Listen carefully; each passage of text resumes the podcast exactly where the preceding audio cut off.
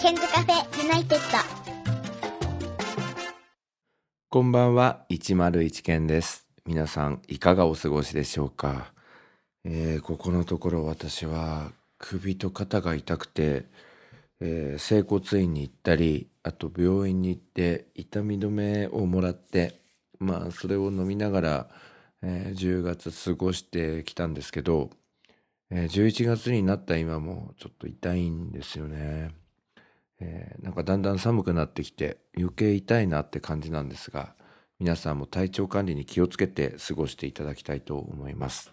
では今日も英語と日本語で、えー最近の出来事をお送りしていきたいと思います、えーまずは10月18日日曜日の日記からです。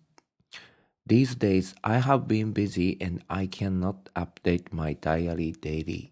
I feel that this year was one of the busiest that I have ever had, especially the last two weeks. Since a long time ago, whenever I am too busy, I always get pain in one part of my body. This time I have a pain on the right side of my neck, in particular at the end of the neck. It is so painful that I cannot get up from the bed smoothly. I take a painkiller and go to work every day. Today I went to an osteopathic clinic and had a treatment on my neck. I'm feeling better, but I am a bit worried about how my neck will feel tomorrow. この頃仕事が忙しく日記を更新することができませんでした。今もしかすると2020年で一番忙しい時期を過ごしているのかもしれません。私は昔から忙しくなって疲労が限界までたまると体のどこかに痛みが走ります。今回は右の首の付け根です。痛くてベッドから起き上がるのもようやくです。え鎮痛薬を飲んで、えー仕事に出かける日々でした。痛みが限界に来たので週末に整骨院に行ってきました。まだ痛いんですよね。続いては10月19日月曜日の日記です。Last Saturday, I went out to eat mutton at a 120 minute all you can eat restaurant with my co-workers. After that, we enjoyed karaoke together. Finally, we drank again at a gyoza restaurant. Gyoza are fried dumplings with vegetables and meat ingredients in flour uh, wrappings. The filling uh, usually consists of a variety of vegetables and meat. And today I went out to eat ramen noodle at Kadofuji, which I wrote about in the diary. The ramen noodle restaurant is addictive. Whenever I feel hungry, I always have a urge to eat at that restaurant. These days I have been quite busy but fun. I try to be careful about how long I work so as not to overstress my body. 土曜日は職場の同僚の皆さんと120分間ラム肉食べ放題のお店に行ってきました。その後カラオケに行きました。そして最後は餃子のお店で飲みました。餃子は小麦粉で作った皮に野菜やお肉の具を包んで焼いたものです。中の具または具材にはお肉や野菜が入っています。そして今夜はラーメンを食べに行きました。以前にも紹介しましたが今夜も門富士というお店に行ってきました。ここのお店のラーメンは中毒性があります。お腹が猛烈に減った時、そのお店に食べに行きたいという衝動に駆られます。この頃忙しい日々を過ごしていますが楽しんでいます。オーバーワークにならないように気をつけながら忙しい日々を過ごしていきたいと思います。いや、オーバーワークでしょ。なんか全然休みが取れないんですよね。ちょっと参っちゃいますね。2020年10月21日水曜日の日記です。Yesterday, I made a reservation for iPhone 12 Pro. I have been using iPhone 10 for the last two years. It has a lot of wonderful functions, and I like it very much. However, when I saw the commercial on TV, I loved it at first sight. I have been updating the video on my YouTube channel since this spring. I am feeling a strong attraction to the camera performance. I think if I use it, my video will be better than now. I reserve it online. It will be delivered home after they release the new item. I wonder when I will get it, for I receive the rumor that I will be difficult to get it soon unless we reserve it on the very first day. Yesterday was the fifth day since the reservation began. 昨日 iPhone 12 Pro を予約しました。2年間 iPhone X を使ってきました。素晴らしい機能が詰まっていてとても使いやすかったのですが、12のコマーシャルを見て一目惚れをしてしまいました。私は英語の学習チャンネルを YouTube で配信しています。カメラのクオリティが上がったので YouTube のクオリティが上がると思いました。インターネットで予約をしました。発売が開始されたら家に配送されるそうなのですが、予約開始日から数日経ってからの予約でしたので、すぐには手に入らないという噂があります。待ち遠しいです。えー、iPhone 12予約をしてケースもフィルムももう届いているんですけどなんかここへ来て天のままでもいいのかなっていう思いになってきてだんだんその購買意欲が届かない中で、えー、下がってしまってるんですよね。えー、なんか天でもいいのかなみたいな。でもなんかケースとフィルム買っちゃったしなどうしようかなってなんか悶々と考えてる日々なんですけどね。皆さんどうでしょうかね、携帯の方。ちょっと Y モバイルも興味がありまして、なんか11月の上旬に Y モバイルに切り替えると、なんか月の通話料とか通信料5000円台でいけるみたいなんですよね。そっちもちょっと魅力なんですよね。あの、2年縛りみたいなのがあったと思うんですけど、えー、10月と11月はなんかあの無料であの他のキャリアに乗り換えることができる期間に自分の場合なっていて Y モバイルもいいかなってちょっと思うようになりましたね。10月24日土曜日の日記です。This week was so hectic. I barely had time to relax. I had been thinking about the design and the catchphrase for an advertisement in the newspaper, which will appear on November 1st.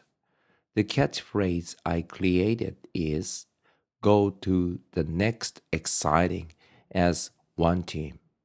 The phrase one team means working together as a team. The high school where I work will start an authentic ICT education. Our students and teachers are supposed to introduce active learning, which enables effective interaction between student to teachers and student to student. We would like to propose a wonderful and active learning with ICT system. Our school is going to introduce iPads for all students. It will not be just a tool for research, but it will be the main device for lesson and homework that our student will have to work with. I will prepare hard for next year. 怒涛の1週間が終わりました。今週は新聞に掲載する広告のデザインやキャッチフレーズを考えました。キャッチフレーズは、ワンチームで次のワクワクへです。私が勤務している高校では2021年4月から本格的な ICT 教育を指導します。iPad を使って授業を行い、生徒と教師、生徒同士を双方向でやり取りをしながら授業を進めていきます。アクティブラーニングに ICT の技術が加わるような最先端の教育に移行していきます。iPad を導入するといっても、単純な調べ学習のツールとして使用するのではなく iPad を使って授業を進めていきます。自宅学習も iPad でやっていくという本格的な教育になります。これからも準備頑張っていこうと思います。えー、広告無事に出ました。えー、11月1日に茨城新聞の一面にあのカラーで広告出してもらったんですけどなんか自分がデザインしたやつが新聞の広告になっているっていうのをまあ目にした時にうんなんか不思議な気持ちになりました。でもどのくらいの人が見てくれてるんだろうみたいな。でそこの QR をかざすとホームページに飛んで動画が流れるみたいな仕組みも作りまして今学校のホームページに飛びますと動画が流れるようにもなってるんですけど、えー、どれくらいの中学生とその保護者の方が、えー、それを見てくれて共感してくれるのかなというのがちょっと楽しみなんですけどね。2020年10月25日日曜日の日記です。My senior colleague published anthology and won a literary award. I slowly read his poems one by one. There was an unusual world in his works, and it led me to a parallel world. I relaxed because I was freed from the busy daily life. After reading it, I felt I was refreshed. The anthology is so nice. He is a teacher teaching Japanese. In his work, he expressed his unique world by using his techniques. I will keep it and sometimes open it one time, one by one. 職場の先輩が詩集を出版し、それが文学賞を受賞しました。一編一編丁寧に読ませていただきました。そこには非日常があって異世界に私を誘っていきました。日常から解放されるような気持ちになりリラックスできました。読み終えて疲れが吹き飛びました。国語教師の先輩の作品大事にしていきたいと思います。そして時折開いてみることにします。茨城文学賞を受賞したんですよ。国語の先生先輩で自分の高校の先輩でもあるんですけどで11月2日に茨城新聞にカラーででかくあのインタビュー記事が出ていてすごいなーって思いましたね。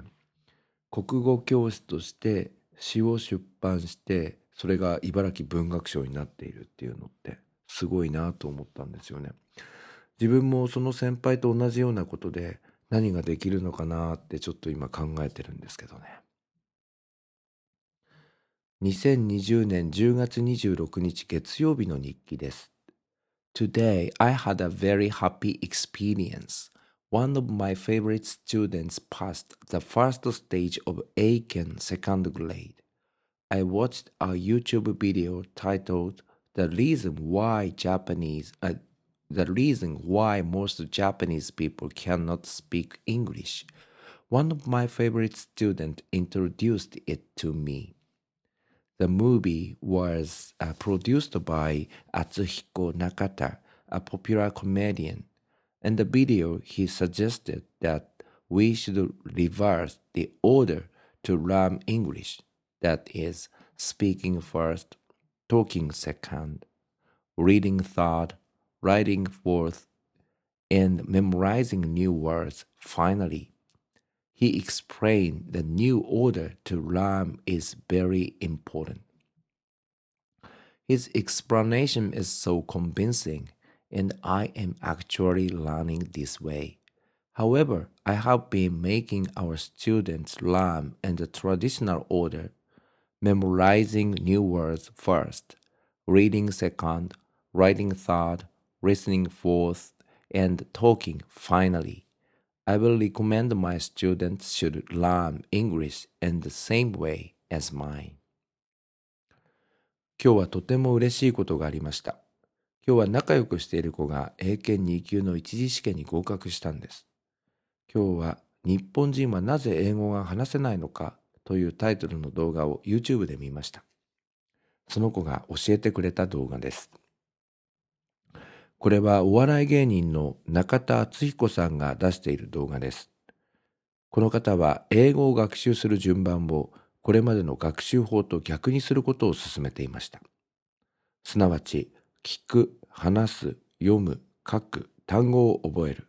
この順番で学習していくことが大切だというのです。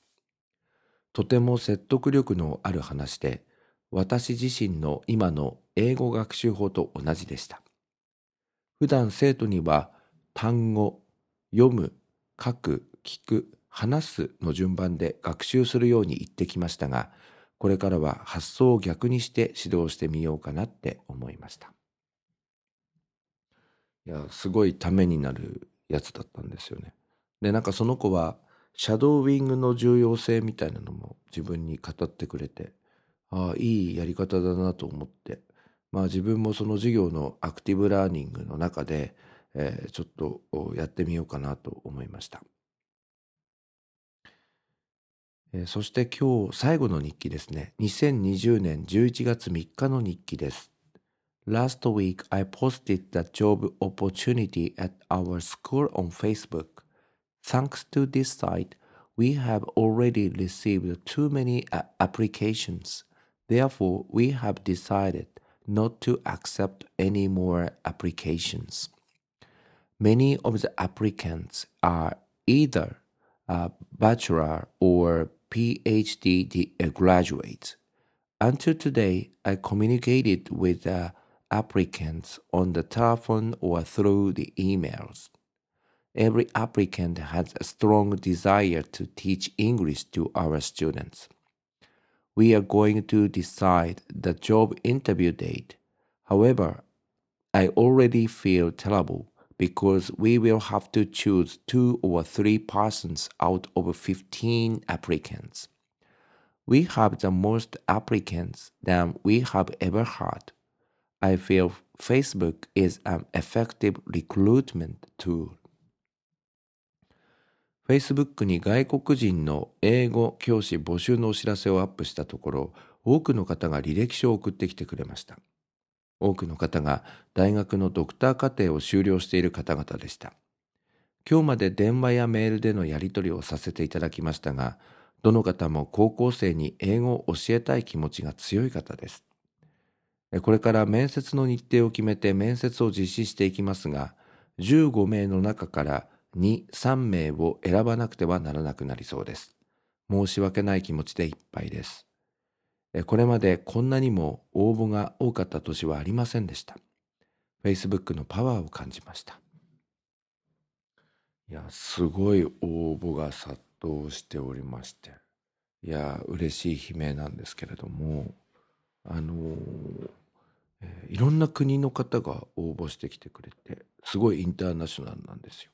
ちょっとざっとご紹介すると、リベリア、パキスタン、エジプト、ガーナ、スリランカ、ケニア、アメリカ、タンザニア、インド、マレーシア。いや、すごいインターナショナルですよね。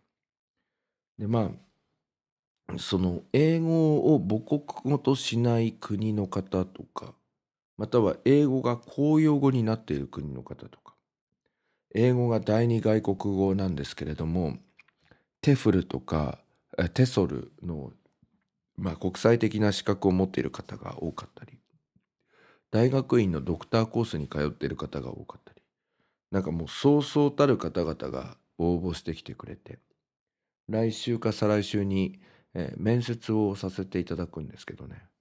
なんかそんなこんなで、なんかこの1週間ぐらい、日本語よりも英語を使ってるんじゃないかみたいな感じで、あの、電話をかけたりメールをしたりしているんですけど、なんかみんないい方で、なんかどの方もちょっと良すぎて断るのが申し訳ないなっていう感じが、あの、しているんですけどね。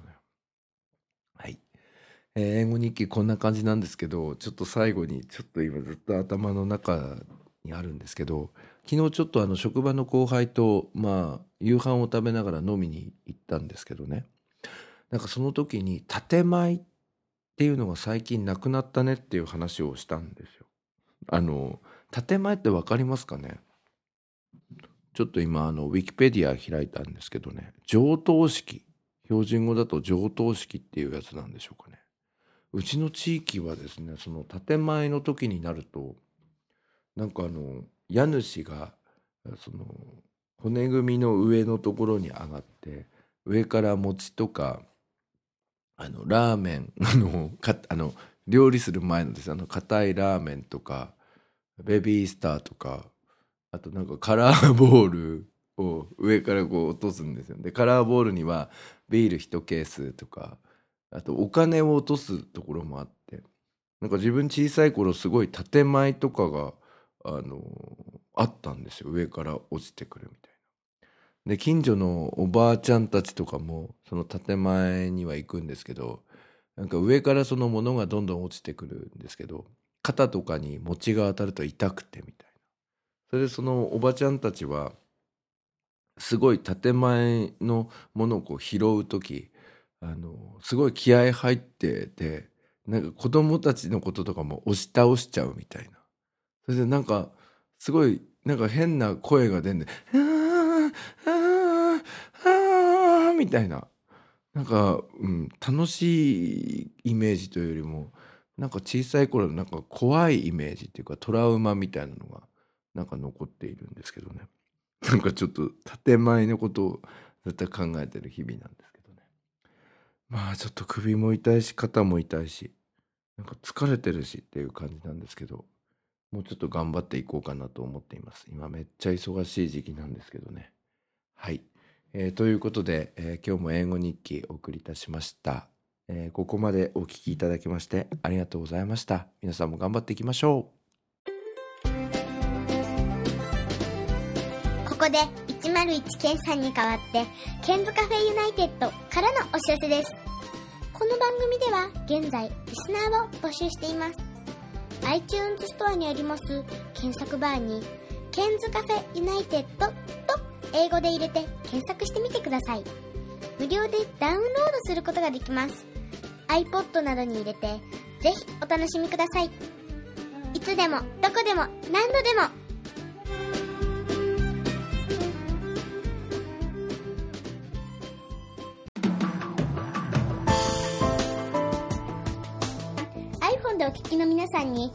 新しいサービスのお知らせです。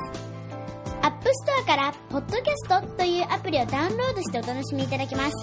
これを利用すると他の作業をしながらでもまたは iPhone を閉じた状態でも聞くことができるようになります。